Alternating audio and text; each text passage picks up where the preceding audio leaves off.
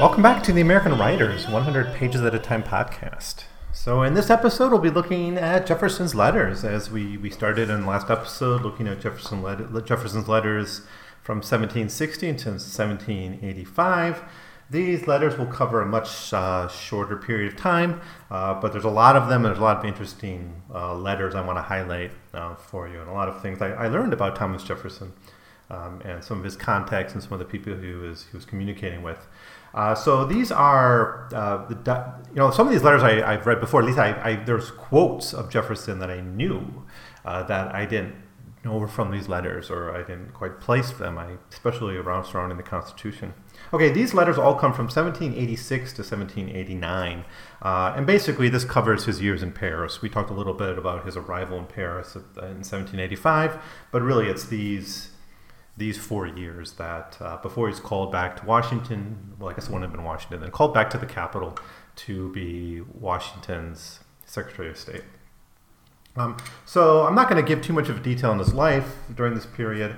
Um, I will just say that in, in 1786, that's when he meets uh, Maria Cosway. Maria Cosway is, you know, if you read his letters, it's, it's almost like she's he's flirting with her quite a lot, uh, to say the least, uh, throughout his time in France. Um, so she's kind of a, a, a, romantic in interest. She's one of two, right? So she, you know, it's also this is the period of time when when he starts having a sexual relationship with with Sally Hemings. It wouldn't be right to call that romantic, but it, it is a part of Jefferson's post-marital sex life, anyways.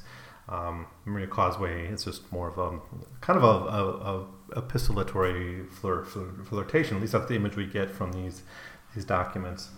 Um, it's in 1786 that he sends for Polly, his other daughter, to, to come to France, and that's when Sally arrives. So in 1787, Polly and Sally Hemings arrive in Paris, and that's the same time he sees the Constitution. So he's able to begin to comment on the Constitution. We'll get into his details about the details about his opinion about the Constitution. Um, he, he's, he's got mixed feelings about it, to say the least. In 1788, Jefferson visits Paris. Um, he gets a doctorate from Harvard at this at this time. Kind of, I think it's an honorary one. Uh, and then in 1789, he's, he witnesses the Estates General and he sees the beginning of the revolution in France. And it's at that time that he returns to the United States, returns to Monticello, and gets uh, recalled to the government to be Secretary of State. Um, so basically, he's doing his diplomatic work in in in in Paris, and then he does some in Germany. And I think he does work with Prussia to get some kind of trade deal signed or something. Um, but that's what happens in his life in those years. So it's, it's a relatively short period of time, but there's a lot of interesting letters from this this period. Now he's going to see the Constitution in 1787 and give his comments on it, but I will say that his letters show that he still has a lot of faith in the Confederacy, and he doesn't really see an urgent need to overturn it. He writes in a letter to Archibald Stuart um, in early 1786, where he writes, Our Confederacy must be viewed as a nest from which all America, North and South, is to be peopled. We should take care not to think that the interests of that great continent depress too soon on the Spaniards. Those countries cannot be in better hands. My fear is that they're too feeble to hold them till our population can be sufficiently advanced to gain them piece by piece. The navigation of the Mississippi we must have. So a couple of things there. One is just this idea that there is a basic unity in these uh, in this in this in the Articles of Confederation in these states, and it's it's a powerful one. And he's talking about the he basically sees an empire in the West already, and I think. Uh, for right now, it's just that's Mississippi. That, of course, will be the justification for buying Louisiana. Will be the New Orleans. That's what he was really after, and he ends up getting all of Louisiana alongside of it. But he's actually talking here about that the pressure of population from the United States is going to eventually displace Spanish holdings here. So he's confident that that the Articles of Confederation could be a binding document for uh, an empire, even not just for a, a republic. Um, we already know that Jefferson has a lot of interest in, in architecture. He built Monticello, or at least he planned it, and we, we saw how he started planning the University of Virginia. So we're not surprised to see a document like this letter to William Buchanan and James Hay, where he really talks about building of Virginia into with Republican monuments. He, he, he talks about the future of Virginia being essentially something comparable to ancient Rome. He said, it is to be the most perfect and precious remains of antiquity in existence. Its superiority over anything in Rome or Greece or Baalbek or Palermo is allowed on, on all hands, and this single object has placed Nismes on the general tour of, of travelers.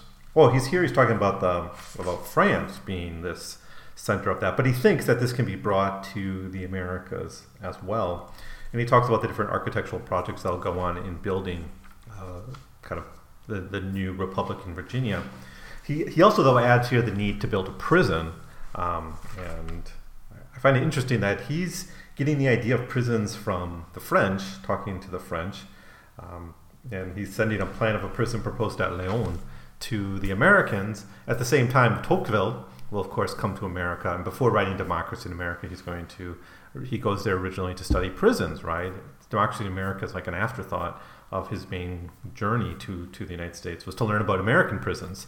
So the fact that there's this kind of transatlantic dialogue about prisons is is certainly very interesting, and, and that's one of those new institutions, those institutions that has come relatively recently in human history, and of course has been very important to our our, our society, one of the central coercive institutions in the modern world, and it's fairly new, and we, we can see the origins of it going not that far uh, back. Um, now, there's a lot of documents here that, that express his interest and his attitudes about, about education. Um, for instance, um, where is it? Uh, George Wythe, he wrote, uh, who was a Virginia judge, he wrote about the need to establish like public libraries in the in a crusade against ignorance that uh, Americans had to get involved with. And then, very interestingly, he writes to Thomas Mann Randolph. Thomas Mann Randolph is the basically the, the, woman or the man who's going to marry Martha Jefferson, his his eldest daughter, and so he's carrying on a conversation with Randolph through these letters, and he's still young, so he's actually giving him advice on how to become educated and what to learn. And he actually at one point tells him like, don't take too many classes, especially in certain fields. You don't need those classes; just need books. And he says that so often in his letters that I think he he really took this seriously. That in a lot of things, you just didn't need to go to class. You didn't need lectures. You didn't need to have it recited to you. You just needed books. And this is something I think a lot about as someone who teaches and, and often has to teach in kind of lecture format. Um, as much as I try not to do that here in China, the students expect that, and, and they're almost hostile if you don't do that. They, they don't, you know, they're not used to other ways. But the point being, like, lecture is essentially an oral tradition, and we're back to oral um, communication, right? That's how people taught and, and learned things, you know, before they before writing before printing, right? When writing was still expensive, you know, and the Greeks they had to just listen to the philosopher speak and they had to write it down on their papyrus or whatever, right? Of course, I think in the Paleolithic, education was probably more hands-on than anything like that, but it's still kind of oral, right? And once you have writing, it, especially printing, it's a bit obsolete to have a lecture right? The only reason you needed lectures and everyone copying it because you could have 20 students copying what the professor said, and that was the only way to make it affordable because there weren't books for everyone. Once you have cheap books, all you need are the books, right? And uh, it's a technology of communication that's more efficient than the lecture, actually, right? You can read more in an hour than you can get out of a lecture usually. So um, I'm kind of with Jefferson on that, even though I, I realize that we're kind of still stuck in this kind of teacher in front of a big class of, of students kind of model. Um, so, anyways, there's a lot here about education. He talks about the education of Martha, of, of his of his son-in-law, and he very once in a while gets a you know I think he's responding to requests for advice on how to learn certain topics, and he's always very generous in his advice. And it often comes down to just get the books, just read what you need. There's one document here, which is a letter to John Page, uh, also also 1786, where he he responds to something he was when he wrote. Um, we looked at it in a previous episode where Jefferson wrote these this kind of trolling letter to the newspapers in Britain, basically criticizing them for having all this bad press about America. And he, he responds to this, basically saying that the, the British seem to hate the Americans. And um, quote, they, this is quoting the letter. I have seen and heard in England, the nation hates us, their ministers hate us, and the king more than all other men. They have the impudence to avow this, though they acknowledge our, our trade important to them. But they cannot say we prevent our countrymen from bringing that unto their laps. A conviction of this determination that determines them to make no terms of commerce with us. They say they will pocket our carrying trade as well as their own. End quote. Um, couple of things here. One is there seems to be this ongoing resentment towards the United States in Britain, which we can understand. But also Jefferson early on is kind of let's not deal with Britain, let's deal with France. Even when France was still a monarchy, he seems to have this pro-French attitude, and this is going to, of course, be core to his sec- time as Secretary of State and the heart of the conflict, part of the heart of the conflict between Hamilton and and Jefferson during those years, and, and we'll get to that in the next episode when we um, when you know we look we don't got that many letters from that period of time, but there's a lot going on in Jefferson's life, obviously from from 1790 to to 1800. That'll be the next episode, where we'll get more into that. But um, I, I, think maybe because he's more public in that he's he's not so talky in, in his in his letters as he is here. He's very very talky in these letters in, while he's in France. He's very very bold. He's saying pretty radical stuff actually. Um, now, something that struck out to me was his letter to Ezra Stiles, uh, September 1786, where he mentions uh, uh, Ledyard. Um, now, Ledyard was an American kind of explorer and uh, seaman who, who traveled with Cook. He was on Cook's third voyage, right? And one of the things he reported back was the importance of the sea otter fur trade. And Jefferson knew about this, Washington knew about this, and I think Ledyard actually wrote to Washington during the presidency saying we need to get involved in this. And eventually the United States would very early on get involved in this sea otter fur trade in the North Pacific. This would be key to the American China trade early on. This is actually what I what I wrote about um, a few years ago. So here's what he says to Ezra Stiles. A countryman of yours, a Mr. Ledyard, who was with Captain Cook on his last voyage, proposes either to go to Kamchatka, cross from thence to the western side of America and penetrate through the continent to our side of it, or to go to Kentucky and thence penetrate westerly to the South Sea. The vent from hence lately to London, where he finds a passage to Kamchatka or the western coast of America, he would avail of it. Otherwise, he proposes to return to our side of America and attempt that route. End quote. So he's, he's basically trying to have some kind of expedition that takes you from America, from the United States, I should say, to Russia. Um, and part of that's really the fur trade. The fur trade is on his mind, obviously. He doesn't mention it here, but that's obviously part of what he's thinking about. Now, later on, John Jacob Astor, when he sets up Astoria on the coast of Oregon, that's going to be the idea too, is to connecting the continental America with the Pacific marketplace. And it's just a little passage here, but I think there's a larger significance to be had about um, Ledyard um, and kind of the school of the West. And again, I, I think Jefferson comes off increasingly in these letters, the more I read them, as an empire builder. And I, and I think, yeah, yeah, he's a staunch Republican and he has those values, but at the same time, underneath it all is, is kind of a, a mission of empire. And Louisiana is not just an accident of the purchase of New Orleans. It's it's a much deeper vision that Jefferson had for this this republic expanding, and and it's not just like the agrarian ideal. It's there's other concerns here, such as kind of the Pacific market and and kind of having an American presence there. Um, all right. Um, well, the Maria Cosway letters, they're so fun. They're nice. One of these is a very, very long one. I'm not going to say too much about it, but it's fun to read. It's um, October 1786. It's a dialogue between my heart and my head. And it's a very emotional and, and self-reflective and thoughtful letter. And he never writes this way to to other people. It's it's only to Maria Cosway that he's kind of exposing his his heart so openly to her. Although he still presents it as a dialogue between the heart and the head. But um, we see a side of Jefferson that you don't normally see. Um, quote, to quote one part of it, and what more sublime delight than to mingle tears with one the hand of heaven hath smitten, to watch over the bed of sickness, and to beguile its tedious and its painful moments, to share a bed with one whom misfortune hath left none. This world abounds indeed with misery. To lighten its burden, we must divide it with another. But let us now try the virtues of your mathematical balance, as you have put into one scale the burden of friendship, let me put its comfort into the other. Quote, really nice, really uh, touching sentiments there about the necessity of friendship. And it seems to me there's some, definitely something more there than straight up friendship. There is um, a romance. She's married, but uh, and he's of course a widower. But there, there's something there, and I, I think I, I, don't feel bad kind of inf- inflating that relationship into something more. We don't have many letters from Jefferson in this collection, at least, that display that side of him. Now, I will mention that he's writing uh, at this time. His full name, let me get it for you. Saint John de Crevecoeur. I think he's got some other um, things in there. He, he, he's a, he's originally French. He, he became an American, and his most famous work is Letters from an American Farmer, and it's really wonderful. And it asks that age-old question: What is an American? And he, he provides one of the earliest good answers to that, that question. It's, it's a really wonderful essay, and what he writes about um, slavery and, and, and empathy is it's, it's, it's beautiful.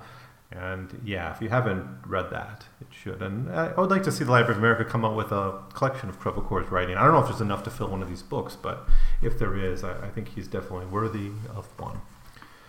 Um, so let me jump into the during the, the, constitutional debate, which begins in the letters of 1787. He writes a lot to Madison. He writes to mostly, I think a lot of these come to Madison, but he writes some other people too. Um, where he discusses his feelings about the Constitution, his criticism of it. Um, and he does two things. On the one hand, he, he's arguing the need for rebellion. So he's not opposed to this idea of just throwing out the old government and creating something new because he definitely thinks there's a space for, for essentially revolt. And of course, he's in France at a time when there's a growing conversation about revolution. Maybe not. I don't. You know. I don't quite know when it was kind of in the air. But definitely from these letters, you get the sense that it's before the States General is called. There's there's kind of something bubbling under the surface, and Jefferson's very much keyed into that. Um, but he seems to be the opinion that there there needs to be rebellion from time to time. He says about re- rebellion, it prevents the degeneracy of government and nourishes a general attention to public affairs. I hold that a little rebellion now and then is a good thing, and is necessary in the political world as storms in the physical. Unsuccessful rebellions indeed generally establish the encroachments on the rights of the people who have produced them. An observation of this truth should render honest Republican governors so mild in their punishment of rebellions as not to discourage them too much. End quote. I mean, that's that's almost that's. I mean, it's interesting. It's almost like a pro-government attitude towards rebellion, saying government should let rebellions be because it it kind of pushes them in the, in the direction of more effectiveness, uh, even if they even if they fail. Uh, I don't know what the, the the logical conclusion of that is, is you know they just uh, allow every rebellion to succeed. I, I'm not quite sure what he's saying, but he he definitely thinks rebellion is necessary from time to time to kind of correct imbalances in the system, or to or to allow each generation to make a decision for themselves. And one of these letters, he says straight up that the people of today should not be slaves to the ancestors. The same kind of language Tom Paine uses in Rights of Man and even in Common Sense that we're not obliged to honor deals made in the 13th century, you know, or, or something nonsense like that. You know, we are our own people. And just because a constitution was created at one point doesn't mean it's written in stone, right? And again, I'm not saying I'm not saying that we should get rid of the constitution. I'm I'm not sure I'd be willing to get rid of it for anything less than you know socialism, but um, because I don't know what the alternative would be, and a constitutional convention would be a, a mess in the current political environment. Um, but you know, I, I, appreciate what Jefferson's saying here about the, the need to change. Um, and I, I, guess I will give some credit to the framers of the Constitution in that they at least made it f- have the potential to change. It's a conservative document, don't get me wrong, but there is space for evolution, and it has essentially been rewritten two two times in, in American history, once after the Civil War and once in the Progressive Era, and to a lesser degree in the in the '60s. Those waves of amendments. Um, so, of course, he's writing to Madison in a lot of these letters where he's talking about the Constitution, and of course, Madison's the primary author of the Constitution. Um, I wonder if Jefferson knew that at the time. Um, but he's got criticism. His main criticism is in what the Constitution does not provide, right? It doesn't provide the Bill of Rights. So this is the classic kind of anti-federalist case that the Constitution didn't do enough to really clarify and enumerate rights, right? And so the debate, if you remember from your U.S. history class, was the idea that these rights are implied, which was kind of the Hamiltonian defense of, of this, that these rights exist, they are essentially there, even if it's not stated. Um, and then you got the, the anti federalists who said, no, these have to be enumerated. And of course, the compromise was putting them into the Constitution uh, as the first 10 amendments. And of course, the first Congress uh, did that. So a lot of these are going to play with that, and they deal with, uh, but a lot of them also come back to the need for rebellion. So Jefferson supporting this new constitution more or less with some um, pro- provisions. Even in one time, he says we need a strategy for ratifying this. Like we need maybe to get like all but one state to ratify. Like I think they needed eight, right? So get seven states to ratify it, and then have the last one hold out until they they they make those changes, they make those promises. Then we'll then the rest can ratify it or something, or you know have some kind of, or even if have enough to make it law, but then have a few hold out, and then in, in the interest of getting them to support it, they would add these enumerated rights that he he wanted. Um, so yeah, that's that's what's going on. There's one other passage here, which is, of course, very very famous. If you know anything about Jefferson's comments on revolution, and I'll just read it to you. Um, it's in a letter to William S. Smith uh, from Paris, uh, November 13, 1787. Um, quote There has been one rebellion. That comes to one rebellion in a century and a half for each state. What country has ever existed a century and a half without a rebellion? And what country can preserve its liberties if their rulers are not warned from time to time that the people preserve the spirit of resistance? Let them take arms. The remedy is to set them right as to facts, pardon and pacify them. What signifies a few lives lost in a century or two? The tree of liberty must be refreshed from time to time with the blood of patriots and tyrants. It is its natural manure. Our convention has been too much impressed by the insurrection of Massachusetts and in the spur of the moment they are setting up a kite to keep the hen yard in order. I hope in God this article will be rectified before the new constitution is, is accepted. End quote. Um, another letter to Adams on the Constitution with the same kind of stuff.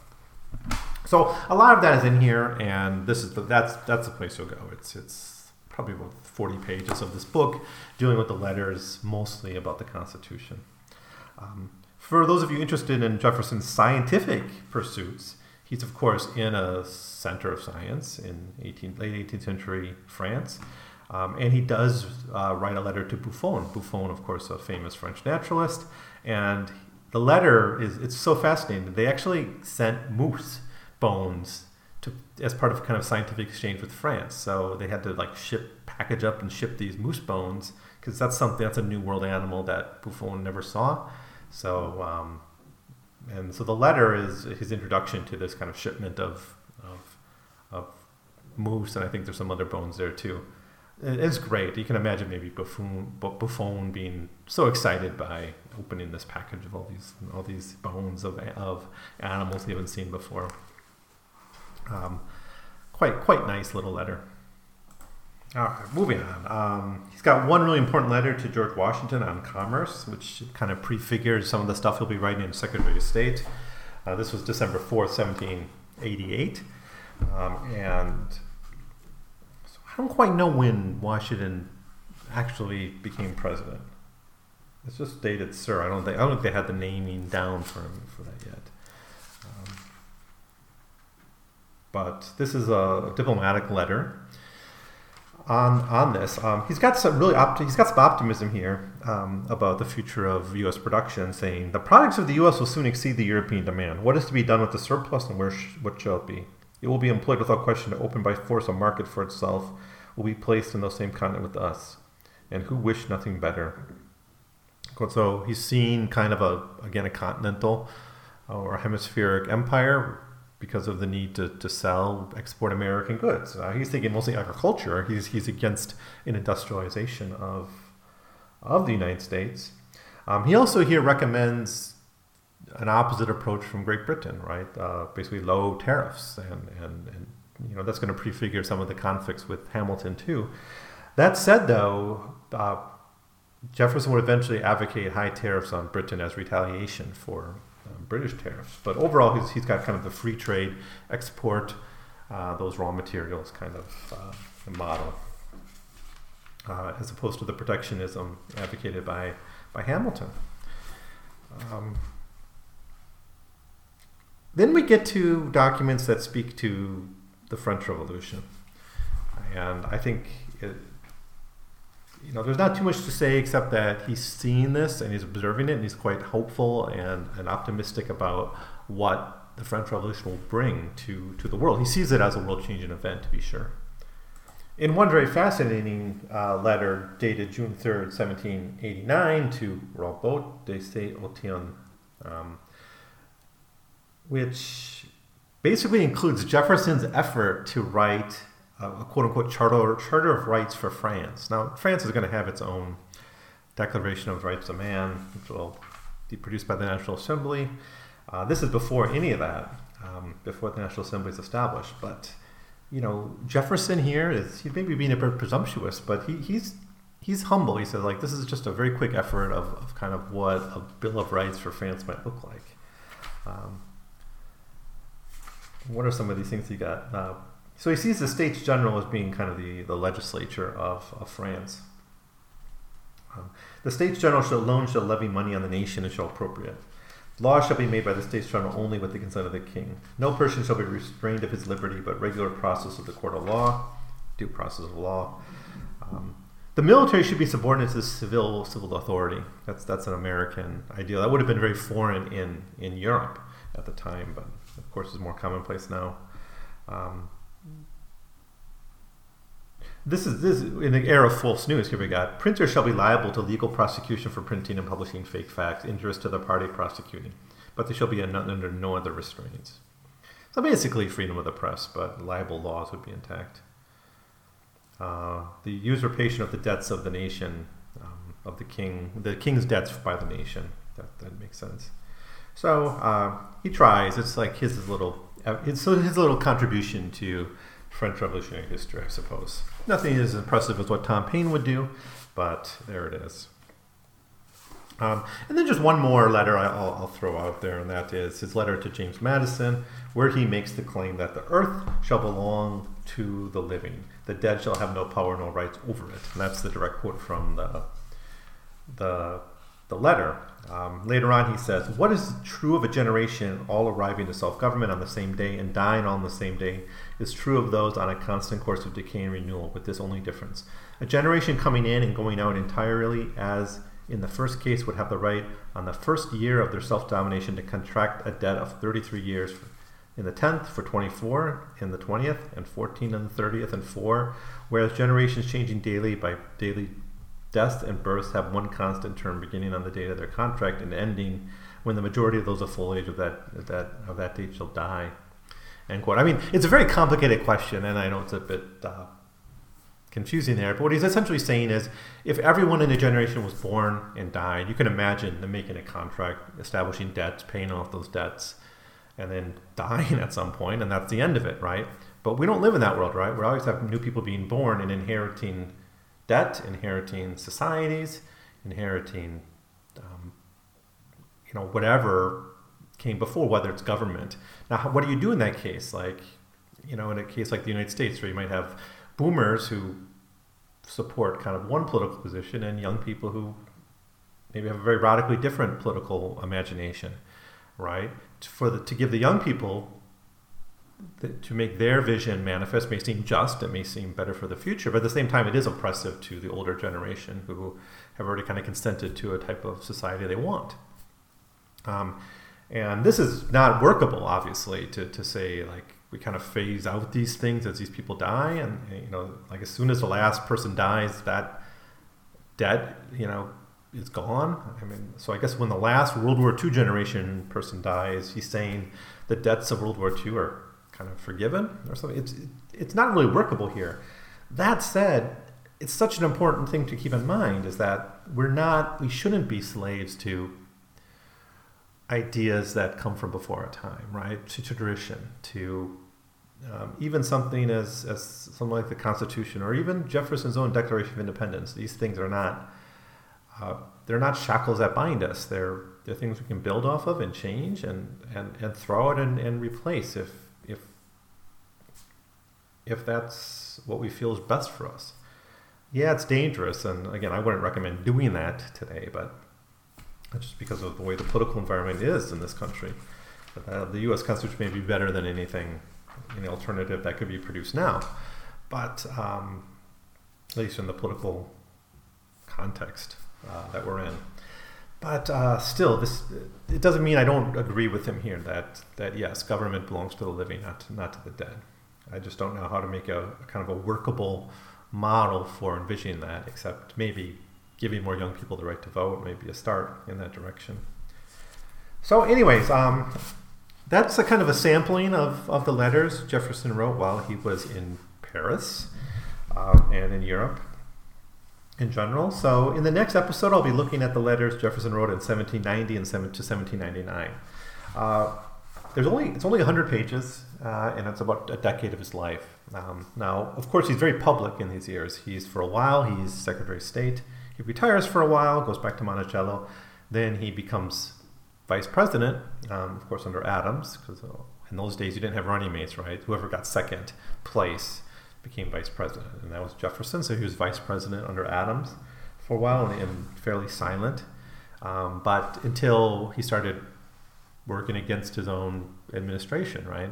With his, you know, the Kentucky resolutions and his growing kind of opposition to um, to kind of what he saw as monarch- monarchical tendency. So p- part of these, he's kind of silent and, and kind of doing his job as Secretary of State. But in the second half, by the mid 1790s, he's talking more and more about, especially in some of his private letters, about the monarchy, about the monarchists, and his fears of the Federalists.